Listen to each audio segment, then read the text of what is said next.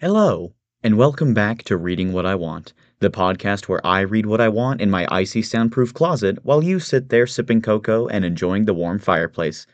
For this evening's episode, we'll be reading two stories "'Twas the Night Before Christmas by Clement Clarke Moore and The Polar Express by Chris Van Allsburg. "'Twas the Night Before Christmas, or A Visit from St. Nick by Clement Clarke Moore. 'Twas the night before Christmas, when all through the house Not a creature was stirring, not even a mouse. The stockings were hung by the chimney with care, In hopes that St. Nicholas soon would be there. The children were nestled all snug in their beds, While visions of sugar plums danced in their heads. And mamma in her kerchief, and I in my cap, Had just settled in for our long winter's nap. When out on the lawn there arose such a clatter, I sprang from the bed to see what was the matter. Away to the window I flew like a flash, Tore open the shutters, and threw up the sash. The moon on the breast of the new fallen snow Gave the lustre of midday to objects below. When what to my wondering eyes should appear But a miniature sleigh and eight tiny reindeer. With a little old driver, so lively and quick, I knew in a moment it must be St. Nick. More rapid than eagles his coursers they came, And he whistled and shouted and called them by name. Now Dasher, now Dancer, now Prancer and Vixen, on Comet, on Cupid, on Donner and Blitzen. To the top of the porch, to the top of the wall, now dash away, dash away, dash away all. As dry leaves before the wild hurricane fly, when they meet with an obstacle, mount to the sky, so up to the housetop the coursers they flew, with the sleigh full of toys, and St. Nicholas too. And then in a twinkling I heard on the roof the prancing and pawing of each little hoof. As I drew in my head and was turning around, down the chimney St. Nicholas came with a bound. He was dressed all in fur from his head to his foot, and his clothes were all tarnished with ashes and soot.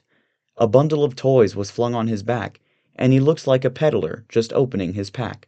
His eyes, how they twinkled! His dimples, how merry! His cheeks were like roses, his nose like a cherry. His droll little mouth was drawn up like a bow, and the beard of his chin was as white as the snow. The stump of a pipe he held tight in his teeth, and the smoke it encircled his head like a wreath. He had a broad face and a little round belly that shook when he laughed like a bowl full of jelly. He was chubby and plump, a right jolly old elf, and I laughed when I saw him in spite of myself. A wink of his eye and a twist of his head soon gave me to know I had nothing to dread. He spoke not a word, but went straight to his work, and filled all the stockings, then turned with a jerk. And laying his finger aside of his nose, and giving a nod, up the chimney he rose. He sprung to his sleigh, to his team gave a whistle, and away they all flew, like the down of a thistle. But I heard him exclaim, ere he drove out of sight, Happy Christmas to all, and to all a good night. I don't think there could ever be a better way to write such a beautiful poem about an old man who breaks into your house once a year. Now on to our next story The Polar Express by Chris Van Allsburg. On Christmas Eve, many years ago, I lay quietly in my bed. I did not rustle the sheets, I breathed slowly and silently. I was listening for a sound, a sound a friend had told me I'd never hear the ringing bells of Santa's sleigh. There is no Santa, my friend had insisted, but I knew he was wrong. Late that night I did hear sounds, though not of ringing bells. From outside came the sounds of hissing steam and squeaking metal. I looked through my window and saw a train standing perfectly still in front of my house. It was wrapped in an apron of steam. Snowflakes fell lightly around it. A conductor stood at the door of one of the cars. He took a large pocket watch from his vest, then looked up at my window. I put on my slippers and robe. I tiptoed downstairs and out the door. All aboard! The conductor cried out. I ran up to him. Well, he said. Are you coming? Where? I asked. Why, to the North Pole, of course, was his answer. This is the Polar Express. I took his outstretched hand and he pulled me aboard. The train was filled with other children, all in their pajamas and nightgowns. We sang Christmas carols and ate candies with nougat centers as white as snow. We drank hot cocoa as thick and rich as melted chocolate bars. Outside, the lights flickered in the distance as the Polar Express raced northward. Soon there were no more lights to be seen. We traveled through cold, dark forests, where lean wolves roamed and white-tailed rabbits hid from our train as it thundered through the quiet wilderness. We climbed mountains so high it seemed as if we would scrape the moon, but the Polar Express never slowed down. Faster and faster we ran along, rolling over peaks and through valleys like a car on a roller coaster. The mountains turned into hills, the hills to snow-covered plains. We crossed a barren desert of ice, the great polar ice cap. Lights appeared in the distance. They looked like the lights of a strange ocean liner sailing on a frozen sea.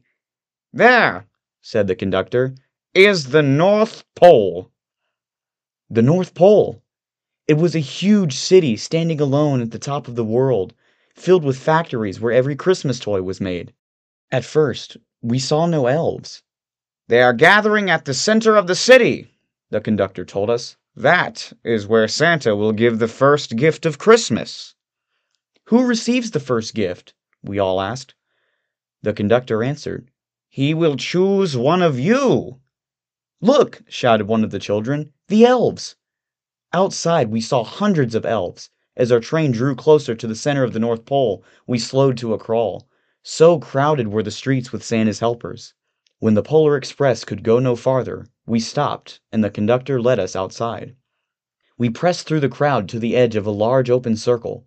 In front of us stood Santa's sleigh. The reindeer were excited. They pranced and paced, ringing the silver sleigh bells that hung from their harnesses. It was a magical sound, like nothing I'd ever heard. Across the circle, the elves moved apart, and Santa Claus appeared. The elves cheered wildly. He marched over to us and, pointing at me, said, Let's have this fellow here. He jumped into his sleigh. The conductor handed me up. I sat on Santa's knee, and he asked, Now, what would you like for Christmas? I knew I could have any gift I could imagine. But the thing I wanted most for Christmas was not inside Santa's giant bag. What I wanted more than anything was one silver bell from Santa's sleigh. When I asked, Santa smiled. Then he told an elf to cut a bell from a reindeer's harness. The elf tossed it up to Santa. He stood, holding the bell high above him, and called out, The first gift of Christmas! A clock struck midnight as the elves roared their approval. Santa handed the bell to me, and I put it in my bathrobe pocket.